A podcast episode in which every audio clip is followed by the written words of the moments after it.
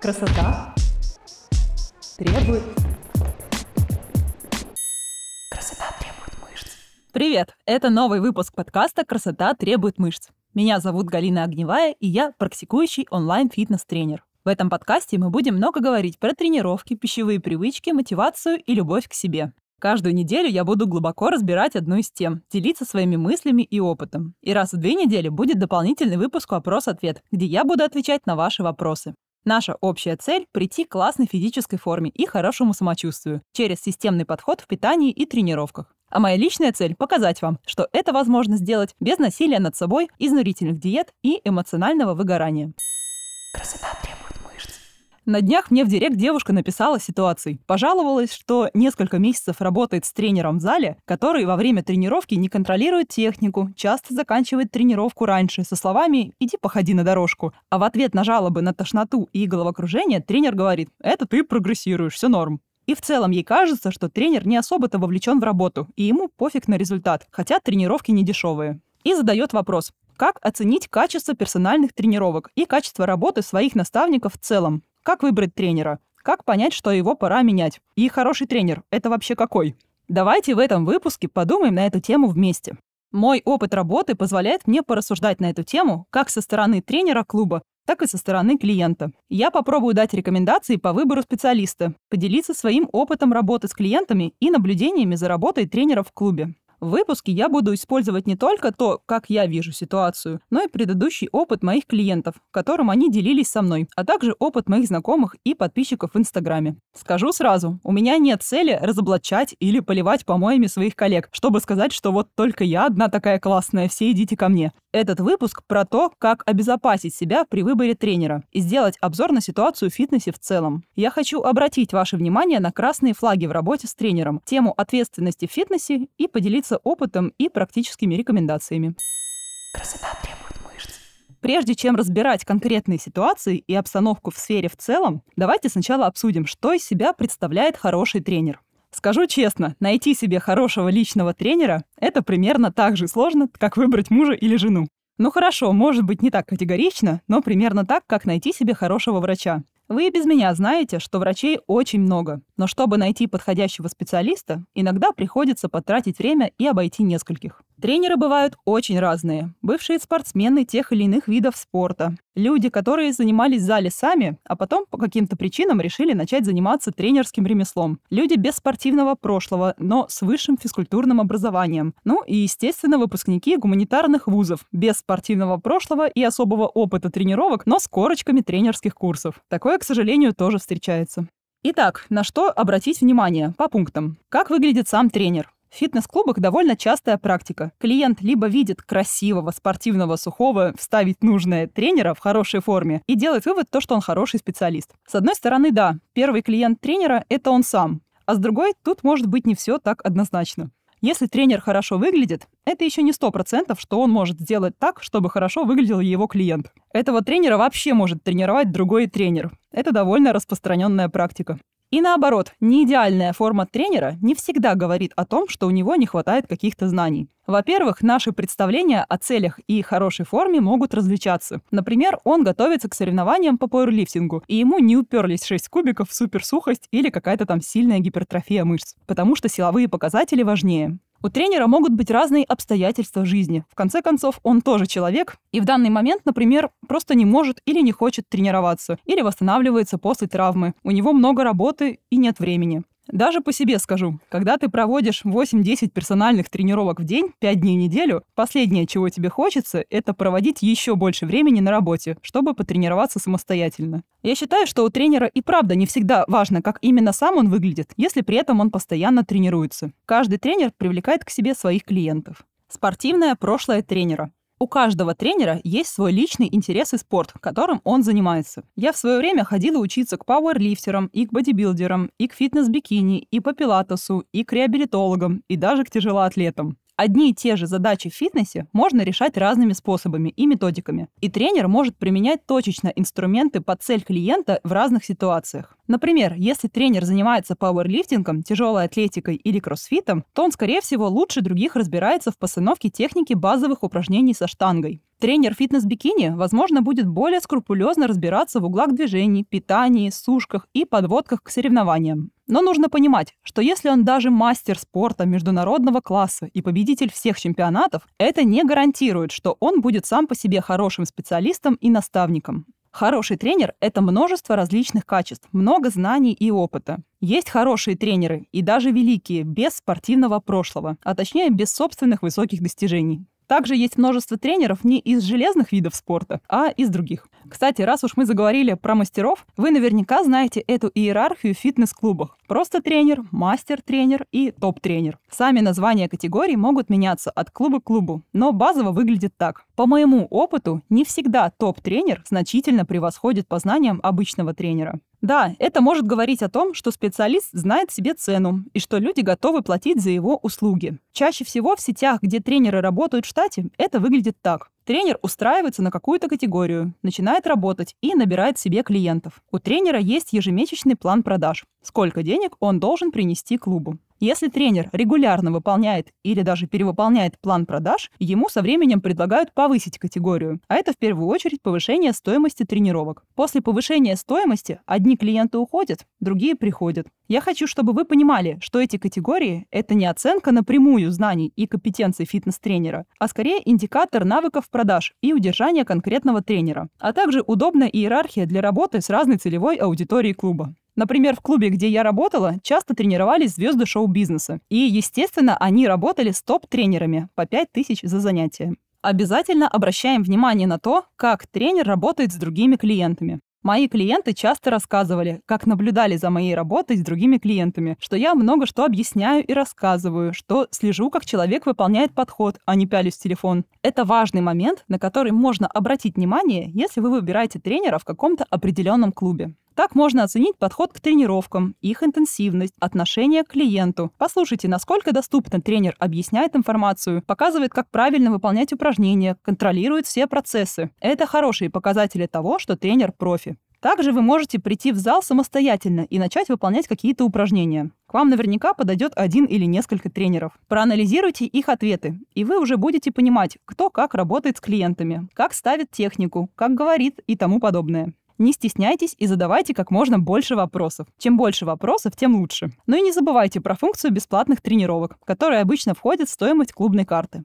Вы, конечно, можете попросить посоветовать вам тренера в отделе продаж или на рецепции клуба, но тут может получиться несколько вариантов развития событий. Вам реально посоветуют специалиста, который специализируется на вашей проблеме, или, например, того, с кем администратор просто дружит и кому подгоняет клиентов. Ну или на крайний случай того, у кого идут просадки по продажам и надо пополнять базу клиентов. Ну или просто вас направят к тому, кто работает конкретно в это время в зале дежурным тренером. Мне кажется, если вы присматриваетесь к какому-то тренеру, посмотрите на его клиентов и пообщайтесь с ними. Бояться тут нечего. Все любят, когда их мнением интересуются, а хорошим тренером гордятся и всячески рекламируют.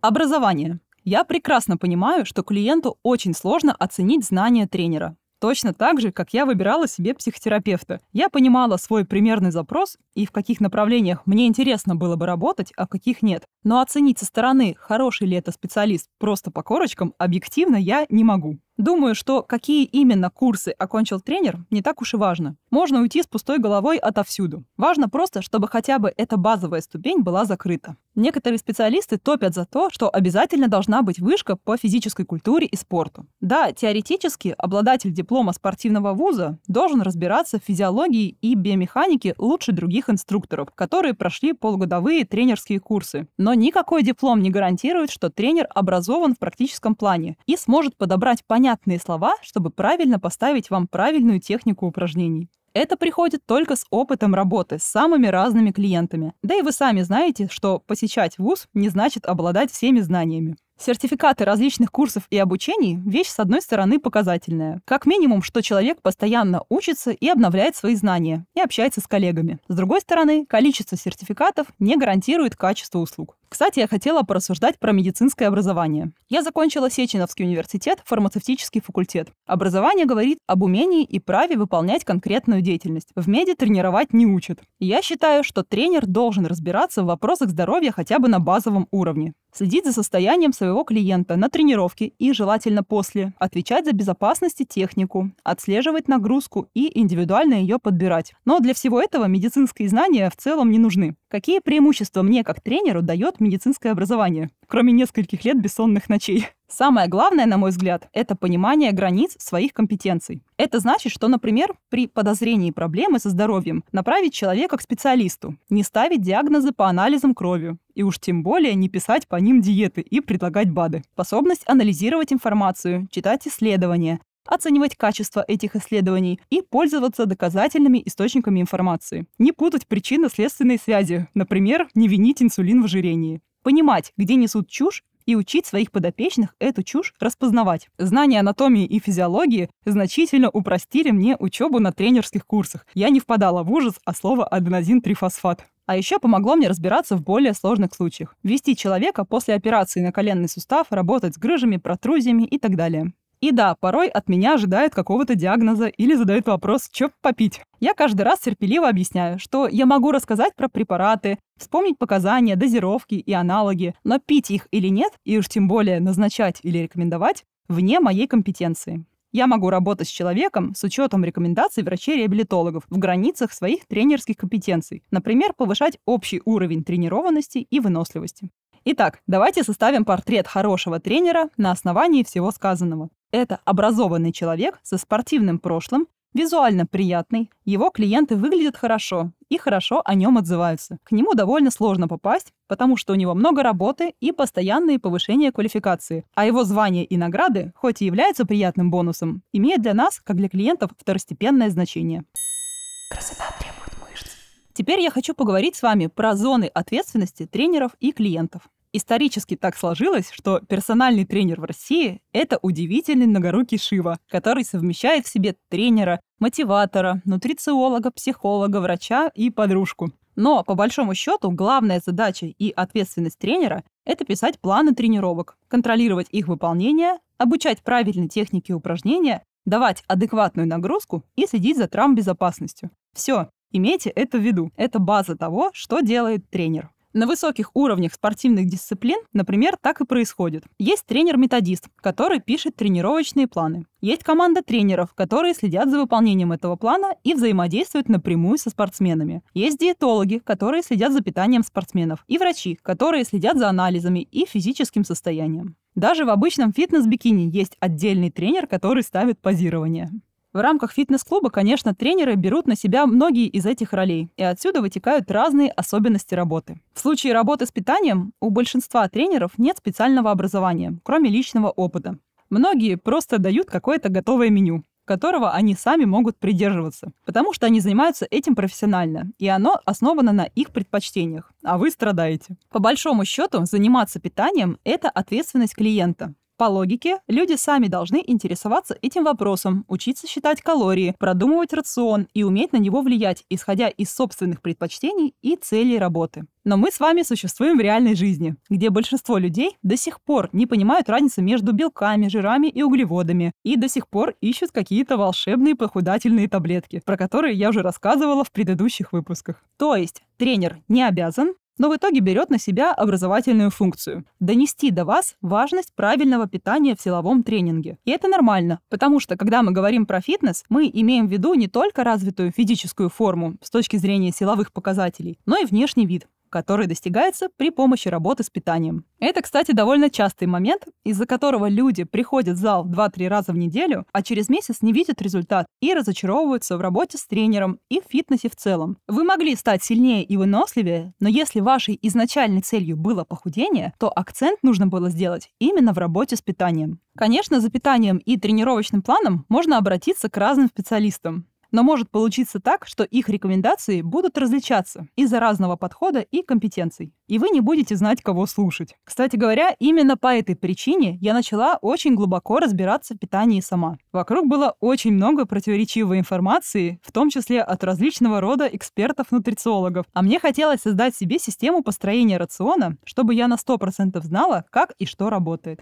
Говоря о мотивации и о том, что тренер должен быть мотиватором, я скажу так. В понятие мотивация каждый человек вкладывает что-то свое. Для одного это будет напоминание про тренировку, для другого это поддерживающий и приободряющий тон на самой тренировке на последних повторениях, для третьего — оскорбление и мотивация от противного. Лично я считаю, что работа над мотивацией должна идти с обеих сторон. С одной стороны, классно, если тренер рассказывает, для чего нужно тренироваться в целом, какие положительные эффекты дают тренировки. Я всегда стараюсь поддерживать интерес своих подопечных к тренировкам, объясняя, на что делается акцент в данном цикле тренировок, почему важна именно такая последовательность, почему важно не пропускать тренировки, почему важно вести дневник питания, чтобы это было не по принципу «мне тренер сказал, а зачем я не понимаю», а было хотя бы примерное понимание, зачем и что я делаю каждый день и каждую тренировку. Ну и, конечно же, отслеживать результаты, изменения, рост силовых показателей, выносливости. По моему опыту, все это поддерживает мотивацию гораздо лучше любых «давай-давай».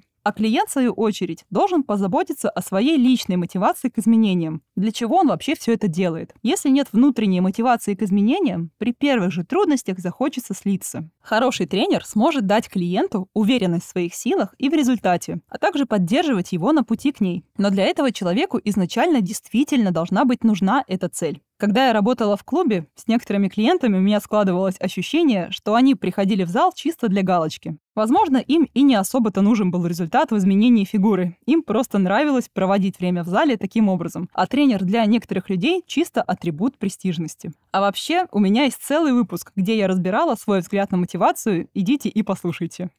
Лично я считаю, что классно, когда тренер хотя бы немного разбирается в психологии. Например, в психологии пищевого поведения, если он работает с питанием. Тренер не обязан быть психологом, но знания могут помогать корректнее выстраивать коммуникации в работе и, возможно, даже заметить признаки каких-то расстройств. Без высокого уровня эмпатии быть тренером невозможно. Лично мне психотерапия позволяет не заваливаться из моих травм, травмы клиентов и не транслировать на них свой негативный опыт.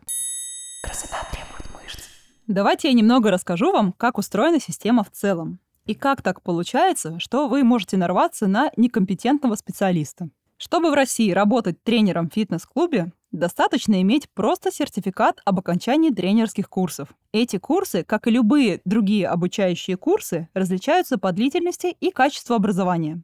Я знаю несколько заведений, которые выпускают специалистов за 1-2 месяца подготовки. А после пандемии еще и появилась возможность заниматься полностью онлайн. Что я могу на это сказать? За это время невозможно уложить в голове анатомию и физиологию, которые ты учил в универе не один год. Не говоря уж о том, чтобы выучить с нуля с медицинским или нефизкультурным бэкграундом, да еще и онлайн. К сожалению, в России нет структуры, которая проверяет профессионализм тренеров. Никто не контролирует ни тех, кому выдают дипломы и корочки после курсов, ни тех, кто эти самые корочки выдает. В клубе, в котором я проработала несколько лет в штате, ежегодно проводились внутриклубные аттестации. Не скажу, что они как-то прям значительно повышали средний уровень, но хотя бы они давали повод повторить какие-то базовые вещи. Лично я ни разу не натыкалась на откровенно плохие обучения. Но в целом спикером может стать практически любой. И часто спикеров может выбирать руководство клуба, которое не всегда заинтересовано, чтобы информация была прям прикладной, а делается чисто для галочки, потому что клуб все-таки больше интересует продажи и заработок, что нормально. Есть еще небольшое наблюдение, что не каждый раз, но иногда семинары ведут те, кто не реализовались в качестве тренера. Один спикер учреждения, где мне довелось поучиться, как-то сказал, чем менее квалифицированный персонал, тем легче им управлять. И шутил, что научить продавать и проводить персоналки можно кого угодно. И тут я могу рассказать вам пару баек, как в некоторых московских клубах набирают тренеров. Я полазила по своим заметкам в телефоне, у меня есть отдельная папочка истории с работы. Я когда-то вела ее, чтобы потом рассказывать в Инстаграме истории со времен работы в клубах. Расскажу вам пару охренительных историй здесь, без конкретных имен или названий. Когда я устраивалась в одну очень известную сеть фитнес-клубов Москвы, я никак не ожидала увидеть, что рядом со мной будут работать тренеры не то чтобы без профильного образования, они даже тренерские курсы не окончили никакие. Клуб заботливо предложил им дать основные понятия биомеханики и анатомии за неделю. Это называлось подготовить специалиста к работе. Представьте, парень 22 года, занимался единоборствами, неделю поездил на обучение, потом удивленно такой спрашивает, а что мне прям надо прям говорить клиентам, как ставить ступ ступью на приседе. Другая девушка из того же набора спрашивала у меня, а правда ли, что маленькое количество повторений — это на массу, а большое — на жиросжигание? Знаете, это нормально, когда так спрашивает клиент, но когда один тренер спрашивает об этом другого тренера, это вызывает вопросы. Еще случай из того же клуба. В качестве знакомства в первой неделе работы тренерам рекомендуется провести друг другу тренировку, чтобы пообщаться и поделиться опытом. Я провела такую тренировку тренеру. И представьте мое удивление, когда она пошла вести тренировку клиентке и дала прям все то же самое, что я ей дала час назад. Тут дело даже не в том, что у меня какие-то там особые упражнения, которые кроме меня никто давать не может. Просто это было видно сразу. И если бы мне эту историю рассказал кто-то другой, я бы не поверила. Разговоры в раздевалках — это вообще отдельная история. Самая дичь, которая мне вспоминается, это как две девушки, тренеры групповых программ, делились друг другом тем, кто как готовится к лету. Одна говорит, самое лучшее средство – это перед кардио натощак выпить бутылку сиропа от кашля. Та ее спрашивает, а подскажи название. Бронхолитин – отличная вещь. Перед тренировкой шторит, что надо. Пожалуйста, не принимайте эти слова как руководство к действию. Я понимаю, что тренеры часто многие вещи, даже очень глупые, тестируют на себе, но мой внутренний фармацевт в тот момент немножечко умер. В том клубе я проработала всего три месяца и ушла в другой. В другой известной московской сети была распространена практика вместо собеседований проводить кастинг тренеров, на который нас, как работников клуба, привлекали помогать с организацией. Что такое кастинг? Претендующие на работу в фитнес-клубе приходили в определенный день, их всех буквально выстраивали в шеренгу, и директор фитнес-клуба напыщенно проходил вдоль ряда и выборочно тыкал на тех, кто ему нравится внешне, задавал им какой-нибудь глупый вопрос и решал, кто остается, а кто уходит. А потом уже среди оставшихся проводили тестирование и, внимание, оценку физической формы. Если вы не понимаете, в чем кринж, в нормальном клубе самое главное, что у тренера в голове и как он будет решать задачи клиента. То есть тренеров спрашивают какие-то моменты по анатомии, физиологии, теории и методики физической подготовки, их опыте. И вообще плевать, за сколько секунд тренер сделает какой-то там комплекс и в какой он физической форме прямо сейчас.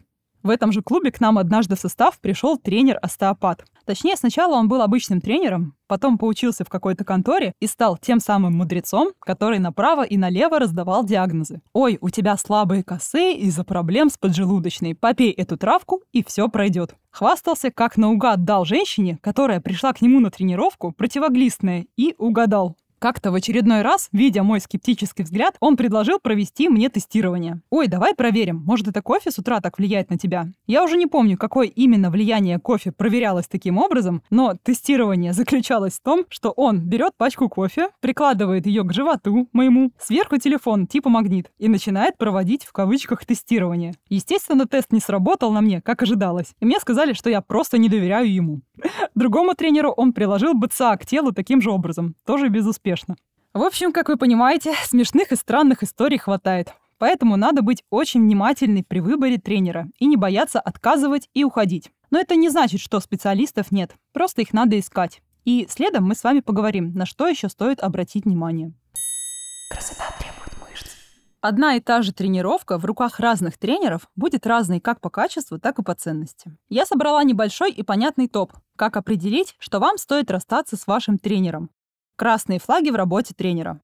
Первый флаг. Тренер не прислушивается к вашему физическому состоянию и игнорирует жалобы о боли. Боль не конвертируется в прогресс, силу, выносливость или в мышцы. Боль – это сигнальный механизм системы самосохранения организма. Не нужно думать, что чем больше боли было на конкретной тренировке, то тем больше будет отдача. Нет необходимости выходить с каждой тренировки как с поля боя. Прогресс — это следствие не одной крутой тренировки, а серии из многих тренировок. Основной смысл тренировок не в том, чтобы в моменте максимально терпеть. Смысл — плавно поднять уровень работоспособности так, чтобы новая мощность, темп, скорость были комфортными. Сильная боль в мышцах – это следствие того, что вы перебрались нагрузкой. Если же вы терпите только потому, что тренер говорит терпеть, то вместо удовольствия от тренировок и прогресса заработаете отвращение и к тренеру, и к тренингу, и к фитнесу в целом. Конечно, иногда боль и неприятные ощущения могут быть в процессе работы. Например, после травмы нужно восстанавливаться как можно быстрее. Это значит, что с реабилитацией нельзя тянуть. Пропущенную неделю можно догонять потом месяц. Реабилитация практически всегда сопровождается болью. Но если не работать с травмированным участком, то боль будет проявляться даже тогда, когда болеть не должно. Например, при стрессе.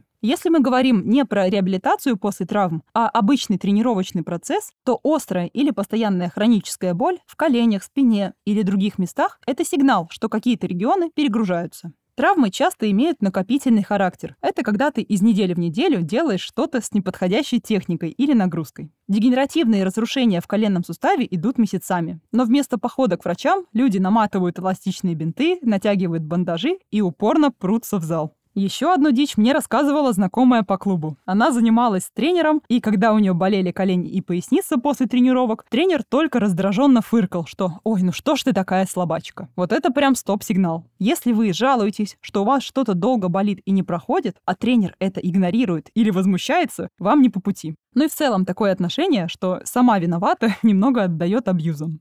Следующий флажок. Тренер ведет вас сразу делать упражнения, не выяснив никакую информацию. Вопрос, как минимум, должны входить вопросы про возраст, вес, рост, нормальный для вас уровень давления и пульса, анализ вашей цели, оценка состояния здоровья опорно-двигательного аппарата, хронические заболевания и травмы, опыт тренировок и многие другие моменты, влияющие на то, с какой нагрузки можно начать. Все это оговаривается до тренировки, до составления плана занятий. Когда я проводила стартовые тренировки новым клиентам в клубе, я со временем начала отслеживать у них пульс. У меня был специальный пульсометр и сменные датчики. Хорошо, если тренер проводит тесты типа оценки подвижности суставов, координации, выносливости и других. Точно так же, если вы покупаете план питания у тренера или в интернете. Если у вас ничего не спросили про цель, вкусовые предпочтения, здоровье и просто отправили какой-то план на 1500 калорий, калорий, ценность этого лично для вас стремится к нулю. И на деле программа оказывается всего лишь списком продуктов с сильно урезанным колоражем.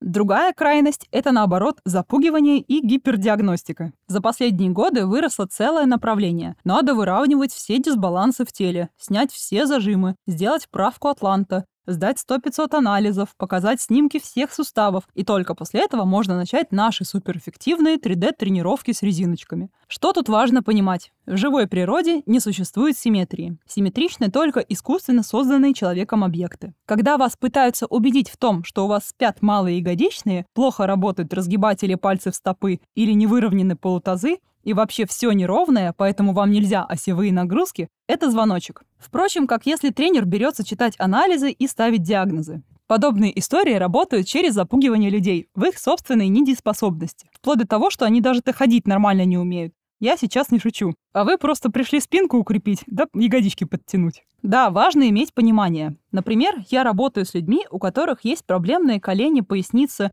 я училась читать и оценивать снимки, хотя бы на базовом уровне. Я умею читать анализы, понимать заключение врача и на основании этого прикидывать направление работы. Но никакой тренер не может и не должен ставить вам диагнозы и определять по ним работу. Еще красный флаг, если вам каждый раз дают разный набор упражнений и в целом тренируют по наитию. Если вы приходите в зал, и тренер спрашивает, что вы хотите сегодня потренировать, или оценивающий окидывает вас взглядом и говорит «пошли тренировать спину», это значит, что в большинстве случаев он просто понятия не имеет, что с вами делать. И отсюда вытекает следующий момент. Отсутствие каких-либо записей. Тренер не ведет ваш дневник тренировок и придумывает тренировки из головы каждый раз. Самый зашквар — это когда клиент приходит на тренировку, а тренер у него спрашивает, что мы там делали с тобой в прошлый раз спину? Ну давай сегодня ноги. Запомните, планирование – это основа тренерской работы. Без грамотного планирования упражнений, подбора рабочих весов и своевременной коррекции нагрузки в течение тренировочного плана, который, я напоминаю, создается под цель конкретного клиента, никакая работа тренера невозможна. Если у вас с тренером нет плана по достижению вашей цели, все ваши усилия и деньги сливаются в унитаз.